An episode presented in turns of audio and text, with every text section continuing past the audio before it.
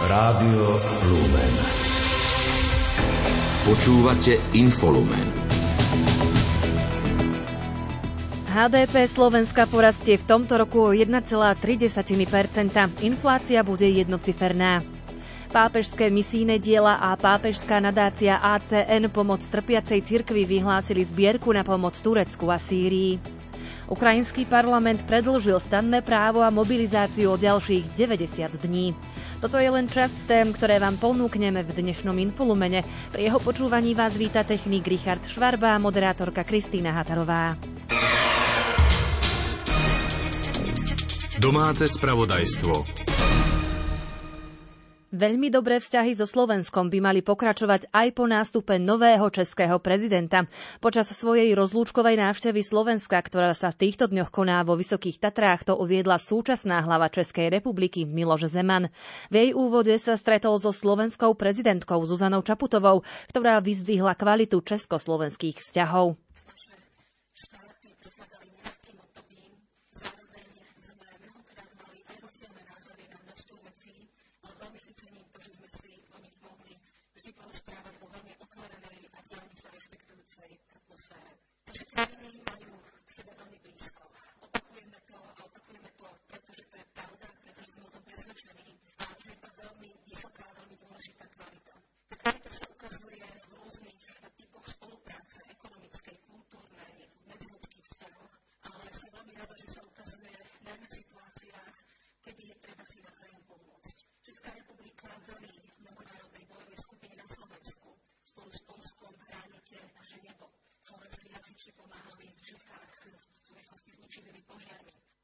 českým prezidentom počas posledného stretnutia hovorila prezidentka o témach regionálnej spolupráce v rámci V4, tiež o vojne na Ukrajine, kde podľa Zuzany Čaputovej obe krajiny zdieľajú totožné postoje.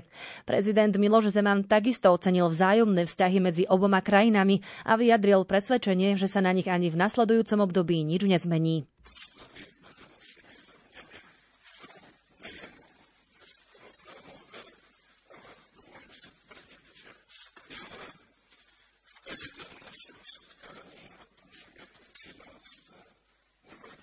swego wierci roślinne, niektóre bilateralne programy, a więc inne dziedzictwo sztuczce Bogu Kręczowa odganie dobra czesko-słowiańska współpraca. A zamówienie przy Słowensku, aby wyjaśniono niektóre swe wnitropolityczne programy, które nie są zgodne tak zauważone, jak se zdali Rozlúčková návšteva českého prezidenta by mala trvať 3 dni. Okrem prezidentky Čaputovej sa stretne s ex-prezidentmi Slovenskej republiky či s dočasne povereným predsedom vlády Eduardom Hegerom. Slovenská ekonomika sa v tomto roku neprepadne do recesie. Hrubý domáci produkt by sa mal zvýšiť o 1,3% Celoročná inflácia by naopak mohla klesnúť na 9,8 Informoval o tom štátny tajomník ministerstva financií Marcel Klimek. Rezort pritom ešte na jeseň očakával miernejší rast ekonomiky okolo 0,6% a infláciu 13,5% Marcel Klimek pripomenul, že v Lani bola, boli očakávania vývoja ekonomiky ekonomiky mimoriadne pesimistické a firmy aj vláda urobili veľa opatrení najmä na elimináciu rastu cien energií. Ešte koncom minulého roka sme očakávali, že najmä v dôsledku energokrízy reálne mzdy budú klesať tá posledná makroprognoza hovorila o minus 2,7% poklese reálnych miest pri 10,4% raste nominálnych miest. Dnes máme dobrú správu. Očakávame rast nominálnych miest na úrovni 0,6% takže nepríde k rast, poklesu reálnych miest a aj nominálny rast sa zvýši o jednu desatinu z 10,4 na 10,5% Spotrebiteľskú infláciu budú tlmiť zastrašené ceny energií, no môžu sa ešte zvyšovať ceny potravín a služieb. Napriek tomu budú domácnosti vďaka vyšším príjmom na novo tvoriť svoje úspory. Krátko z domova. Dotácie na obedy pre všetky deti v poslednom ročníku materských škôl a na základných školách sa od mája tohto roka obnovia. Zmenu prináša novela zákona o pomoci v hmotnej núdzi, ktorú schválila Národná rada. V rámci nej poslanci súhlasili s pozmeňovacím návrhom, ktorý predložila poslankyňa Petra Krištúvková. Dotácia bude predstavovať euro a 40 centov pre materské školy, 2 eurá 10 centov pre prvý stupeň a 2 eurá 30 centov pre druhý stupeň základných škôl. Rodič bude musieť musieť o poskytnutie dotácie požiadať pri zápise dieťaťa na stravovanie v školskej jedálni. Opätovné zavedenie dotácií na obedy je podľa opozície priznaním si chyby. Medzi regulované subjekty zaťažené osobitným odvodom by sa mali zaradiť aj banky, avizoval to predseda parlamentu Boris Kolár aj poslanec Ďorde Gimeši. Návrh novely zákona o osobitnom odvode z podnikania v regulovaných odvetviach, ktorý predložili poslanci hnutia Olano, parlament ešte v Lani v novembri posunul do druhého čítania. Jeho definitívne prerokovanie sa však odvtedy posúvalo. Navrhovatelia naposledy požiadali o zaradenie na marcovú schôdzu. Ministerstvo spravodlivosti predstavilo návrh novely trestného zákona. Priniesť by mala viac spravodlivosti a lepšie využívanie moderných európskych nástrojov trestného práva. Dôraz kladie okrem iného na ukladanie alternatívnych trestov, odlíšenie dílerov drog od obetí či na harmonizáciu trestných sadzieb. Do prípravy legislatívy bolo zapojených vyše 110 odborníkov. Novelu musí najskôr odobriť vláda a potom aj Národná rada.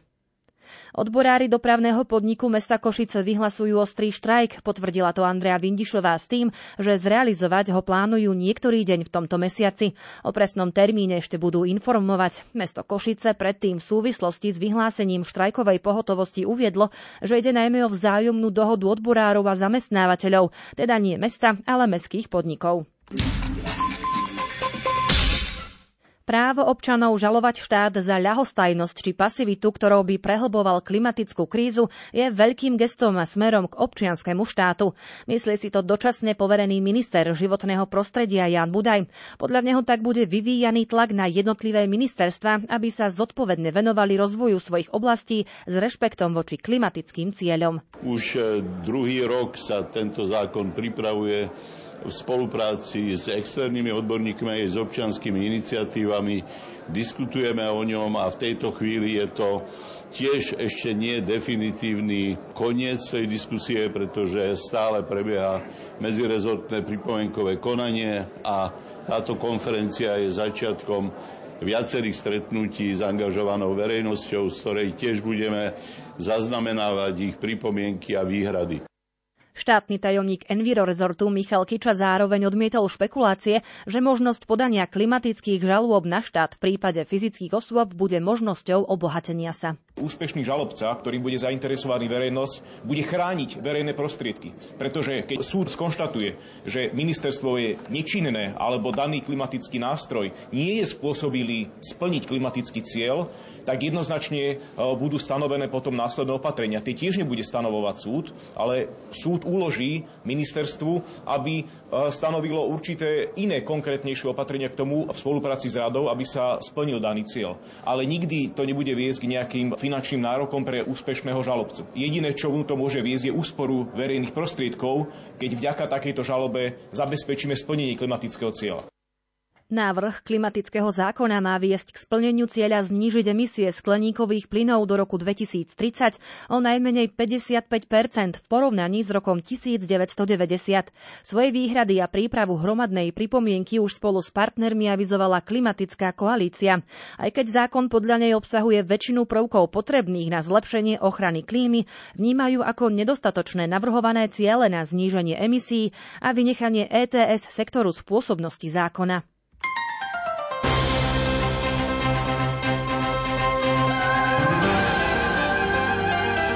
церкви.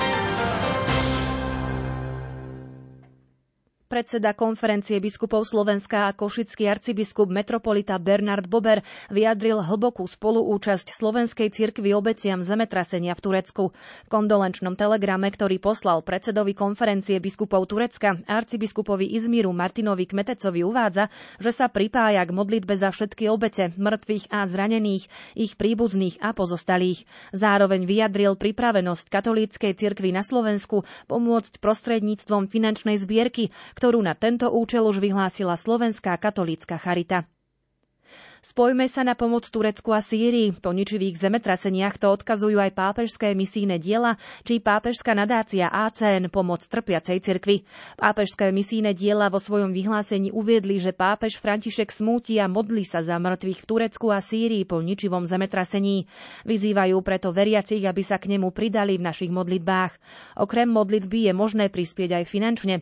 Aj pápežská nadácia ACN Pomoc trpiacej cirkvi vyhlásila zbierku na pomoc Vianociam. Viac o nej zisťoval Peter Štancel.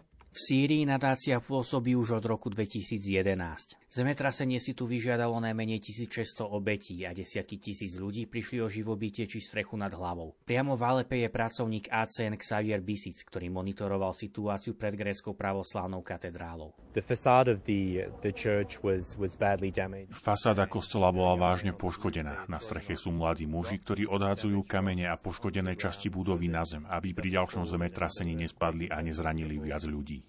Vonku stoja davy ľudí, ktorí sa pozerajú na kostol a čudujú sa, čo sa deje. Podľa pracovníka ACN je v meste vidieť rozsiahle poškodenie. Uh, je to zvláštny pohľad, pretože je niekedy ťažké povedať, ktoré budovy sú poškodené zemetrasením a ktoré boli poškodené vo vojne, kde boli obstrelované raketami. Ľudia sú veľmi šokovaní, kresťania hľadajú v cirkvi povzbudenie. Mnohí ľudia sa boja vrátiť do svojich domovov. Myslím, že teraz v najbližších dňoch cirkev začne posielať inžinierov, aby zistili, aké veľké sú škody a ubezpečili niektoré rodiny, že sa možno budú môcť vrátiť. Pretože samozrejme teraz vládnu najmä obavy z ďalších otrasov. Možno pred 5 minútami došlo k malému následnému otrasu a takéto menšie otrasy sa opakujú. Podľa riaditeľa ACN Miroslava Zurecha výbuch v Bejrúdskom prístave v susednom Libanone v roku 2020 ukázal, aké ďaleko socioekonomické následky majú tieto ničivé udalosti nielen pre priamo zasiahnuté obete, ale pre celú krajinu. Nadácia momentálne mapuje situáciu a bude aktualizovať konkrétne projekty pomoci počas najbližších týždňov. Do zbierky pre pomoc ľuďom zasiahnutých zemetrasením je možné prispieť na webovej stránke acnslovensko.darujme.sk. Aké napätia a otázky vznikajú v našich krajinách počas synodálneho procesu? To sú dve otázky, o ktorých dnes diskutovali delegáti kontinentálnej synody v Prahe. Rannej bohoslužbe predsedal kardinál Mark Olet, emeritný prefekt Vatikánskeho dikastéria pre biskupov. Na prvom dopoludnejšom zasadnutí si účastníci vypočuli prezentácie ďalšej tretiny zástupcov biskupských konferencií. Vystúpili delegácie z Litvy, Luxemburgu, Poľska a Malty. 6-minútové prezentácie boli prerušované prestávkami na modlitbu. Chvíle ticha sprevádzala meditatívna hudba, ktorú vopred pripravili jednotlivé biskupské konferencie. Dnes do poludnia zaznela duchovná hudba z Belgicka a Ruska. Slovensko zastupuje štvorčlenná delegácia na čele s predsedom konferencie biskupov Slovenska arcibiskupom Bernardom Boberom. Školy, deti či neformálne kolektívy sa od dnes môžu zapojiť do výzvy za bezpečnejší internet. Vyhlásilo ju Národné koordinačné stredisko pre riešenie problematiky násilia na deťoch. Výzvu otvorili pri príležitosti Dňa bezpečného internetu a potrvá do 17. februára. Informovala o tom riaditeľka Národného koordinačného strediska Mária Vargová. Všetky náležitosti nájdete na e, našej internetovej stránke, kde teda je aj kopec rôznych iných užitočných materiálov, ale samozrejme teda je tam táto výzva a je to stránka www.bezpečnyinter.net. E, zapojiť sa do tejto výzvy môžu e, rôznymi spôsobmi. Môže to byť nejaký umelecký prejav, môže to byť nejaký vytvorenie plagátu, môže to byť esej, môže to byť čokoľvek tvorivé, alebo aj menej teda tvorivé, ale čokoľvek, čo vlastne tie deti dokážu a majú chuť pre nás vytvoriť. Člen výskumného týmu z Katolíckej univerzity v Ružomberku Pavel Izrael zhodnotil, že väčšina detí vníma internet ako bezpečné miesto. Napriek tomu sa tretina detí vo veku 9 až 17 rokov na internete stretla s niečím, čo ich nejakým spôsobom rozrušilo a majú negatívnu skúsenosť. Jednou zo skúseností je napríklad kyberšikanovanie. 24% detí má skúsenosť so šikanovaním a tieto percentá sú relatívne stabilné, čiže v priebehu rokov dochádza možno k nejakým miernym výkyvom, ale je to stále niekde okolo tej jednej štvrtiny až jednej tretiny detí, ktoré sa stretávajú so šikanovaním. Problémom môže byť, že až 30% eh, detí, približne 30% detí o svojej negatívnej skúsenosti so šikanovaním nehovorí s nikým. Na druhej strane pozitívnym zistením je, že najčastejšie, keď už niekým hovoria, tak sú to rovesníci. Bližšie informácie o výzve za bezpečnejší internet sú dostupné na stránke www.bezpečnyinter.net. Správy zo sveta.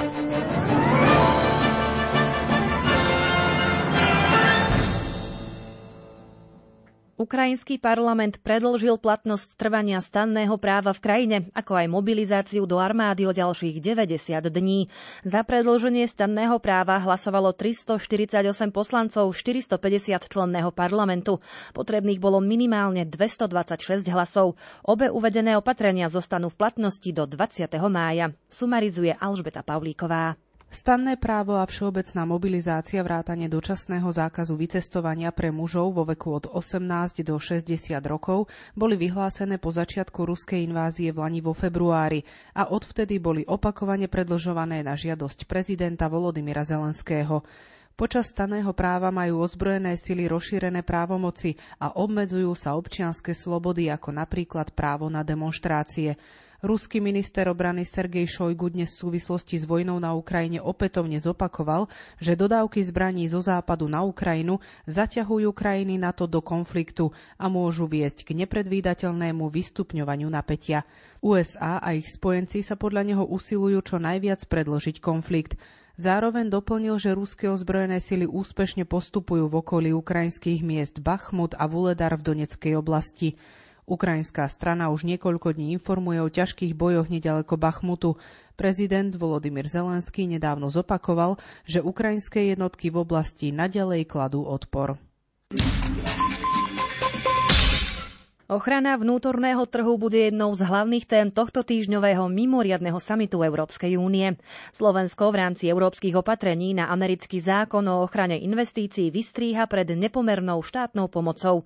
Uviedol to štátny tajomník ministerstva zahraničných vecí Andrej Stančík. Spresnil, že z pohľadu Slovenska je najdôležitejšia časť o uvoľňovaní pravidiel štátnej pomoci, čo ako reakciu na americký zákon podporujúci investície do zelených technológií navrhuje Európska komisia. My ešte hovoríme o tom, že tu sú už zdroje. Máme tu rôzne zdroje z Repower EU, takisto zdroje z plánu obnovy, takže veríme, že najprv treba vyčerpať tie zdroje, ktoré máme a potom sa môžeme rozprávať ďalších potenciálnych zdrojov, lebo ďalšie zdroje znamenajú ďalšie eh, prostriedky, ktoré musíme od zobrať. Takže na čo teraz otvárať nové kapitoly, keď môžeme čerpať z toho, čo už teraz máme. O konkrétnych dopadoch tak jednotlivé členské štáty vypracovávajú vlastne svoje hodnotenia, takisto je aktívna aj komisia. My naozaj hovoríme o tom, že transatlantické spojenectvo je dnes veľmi dôležité a vidíme aj v prípade Ukrajiny. Nebolo by logické teraz nedaj Bože ísť cez to obchodnej vojny, takže naozaj snažíme sa konštruktívne rokovať s našimi partnermi zo Spojených štátov a takisto je v tom veľmi aktívna aj komisia. Český minister pre európske záležitosti Mikuláš Bek rovnako potvrdil nejednotnosť názorov krajín Európskej únie v tejto otázke. Spresnil, že ešte stále sa pracuje na identifikácii toho, voči čomu sa chce únia vymedziť a stále prebiehajú rokovania o interpretácii dočasného rámca štátnej pomoci. Krátko zo sveta. Počet obetí včerajšieho silného zemetrasenia v okolí turecko-sírskych hraníc presiahol už 5 tisíc. Záchranári spod trosiek budov stále vyťahujú ľudí, pričom záchrannú akciu na mnohých miestach komplikuje nepriaznivé chladné počasie. Európska únia už prostredníctvom mechanizmu civilnej ochrany posiela viac ako 1150 záchranárov a 70 záchranných psov z 19 európskych krajín na pomoc Turecku. Centrum pre reakcie na núdzové situácie spresnilo, že ide o 17 členských krajín Európskej únie. V tureckých oblastiach postihnutých zemetrasením už aktívne pomáha aj 15 Slovákov z hasičského a záchranného zboru a horskej záchrannej služby. Rusko vyzvalo veľvyslanectvo USA v Moskve, aby prestalo šíriť údajné dezinformácie o ruskej vojenskej operácii na Ukrajine. Moskva zároveň pohrozila vyhostením amerických diplomatov. V Rusku aktuálne hrozí za tzv. diskreditáciu ruskej armády na Ukrajine trest odňatia slobody na 5 rokov. Za vedomé šírenie údajných dezinformácií o armáde pritom hrozí väzenie až na 15 rokov. Čína bude rozhodne brániť svoje zákonné práva a záujmy v spojitosti so zostrelením údajného čínskeho špionážneho balóna Spojenými štátmi počas víkendu. Hovorkyňa čínskeho ministerstva zahraničných vecí pripomenula, že táto bezposádková vzducholoď nepredstavovala hrozbu a do vzdušného priestoru USA vnikla náhodne. Tajvanu rýchly vývoj vojenských dronov s ohľadom na výsledky monitorovania vojny na Ukrajine a pokračujúce vyhrážky Pekingu o vojenskom zásahu proti ostrovu. Drony zohrávajú v rusko-ukrajinskom konflikte významnú úlohu na oboch stranách. Srbský prezident Aleksandar Vučić aj naďalej odmieta vzájomné uznanie Srbská Kosova.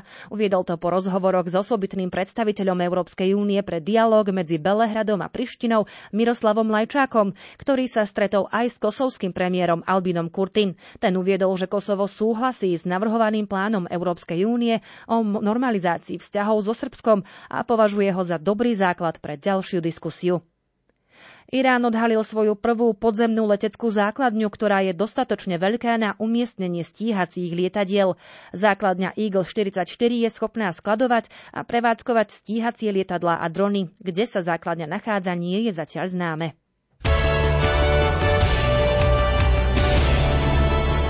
Šport Rádia Lumen.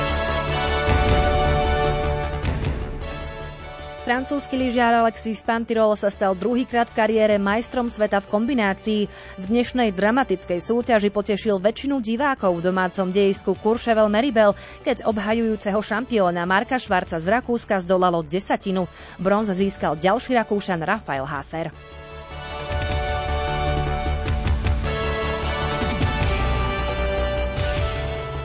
Už zajtra v Michalovciach a vo štvrtok v Košiciach nastúpi slovenská hokejová reprezentácia s hráčmi do 25 rokov proti Nemecku.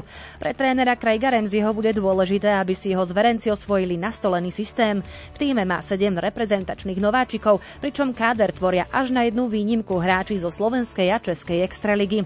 Asistent hlavného trénera slovenskej hokejovej reprezentácie Peter Frühauf počul o atmosfére v Košiciach počas majstrovstiev sveta 2019 iba pozitíva a verí, že podobnú zažije aj počas prípravných duelov s Nemeckom.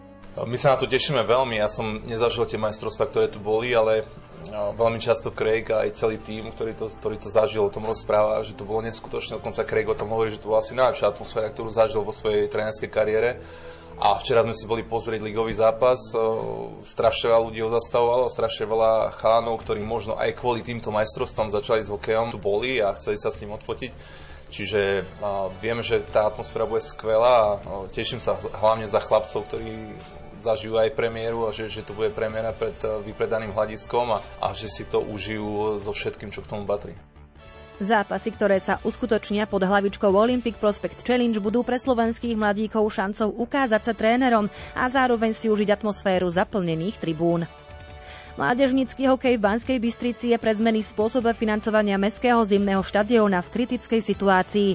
Myslí si to predseda klubu Baraní Michal Hanzuš. Pripomenul, že samozpráva ich žiada financovať prevádzku zimného štadióna sumou 160 tisíc eur ročne. Tento rok mesto Banská Bystrica vyčlenilo historicky najvyššiu sumu z verejných zdrojov na prevádzku zimného štadióna.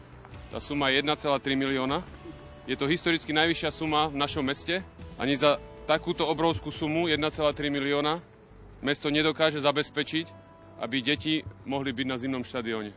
Mesto od nás požaduje dofinancovať zle nastavenú ekonomiku zimného štadióna na financovaní časti prevádzky zimného štadióna v meste sa bude od polovice aktuálnej sezóny podieľať napríklad aj HC05 Banská Bystrica. Primátor Banskej Bystrice Jan Nosko uviedol, že s hokejovým klubom podpísali dodatok na rok 2023, čo znamená, že bude financovať svoju prevádzku vo výške približne 150 tisíc eur ročne.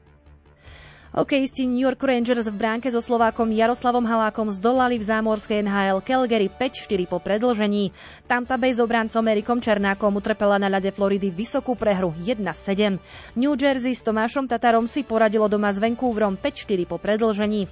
New York Islanders uspeli vo Filadelfii 2-1, Dallas vyhral nad Anaheimom 3-2 po, samostatných nájazdoch, no a Arizona zdolala Minnesota 3-2.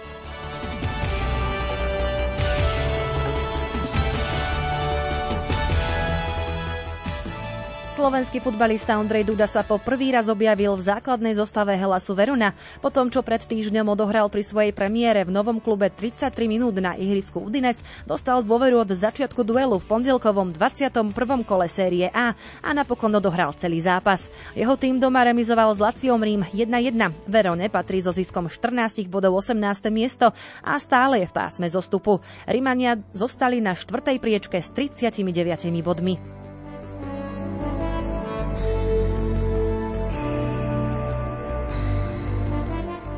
Basketbalisti Patriotov Levice sa zajtra rozlúčia zápasom s ukrajinským BC Budivelník Kiev s európskym pohárom FIBA.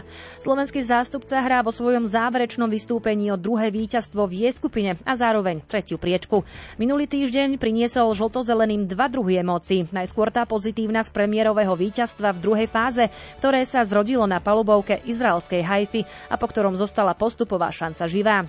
Hneď o deň na to ich ale nepotešilo karhu, keď doma prekvapujúco zaváhalo s Kievom a nádej na pokračovanie v súťaži sa rozplynuli. V hre aspoň zostáva tretia priečka. K dosiahnutiu tejto méty stačí víťazstvo nad Budivelníkom.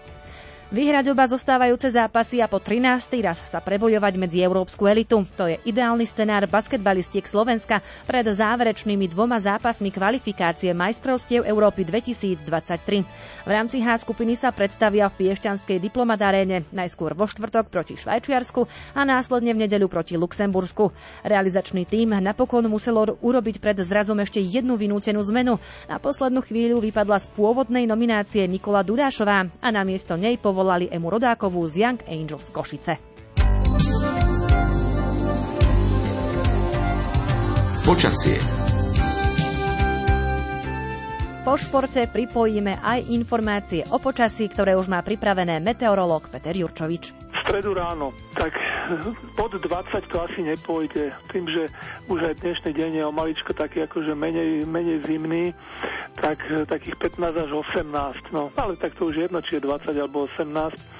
A na juhu takisto stále mrazí, aj no, v Bratislave sme to vyťahli skoro na minus 10 ráno, takže to tiež bolo také trošku kruté. Ale zajtra ráno by, sa, by to malo byť asi tak minus 3 až minus 6, takže bude to homaličko teda slabšie, slabšia zima, ale tým nechcem povedať, že odchádza počúvaniu nášho vysielania vás pozývame aj o 20. hodine, kedy vám ponúkneme reláciu Duchovný obzor. Moderátor Pavol Jurčaga vám spolu so svojimi hostiami priblíži liturgiu slova vo Svetej Omši. Príjemné počúvanie vám želá technik Richard Švarba a moderátorka Kristýna Hatarová. Do počutia.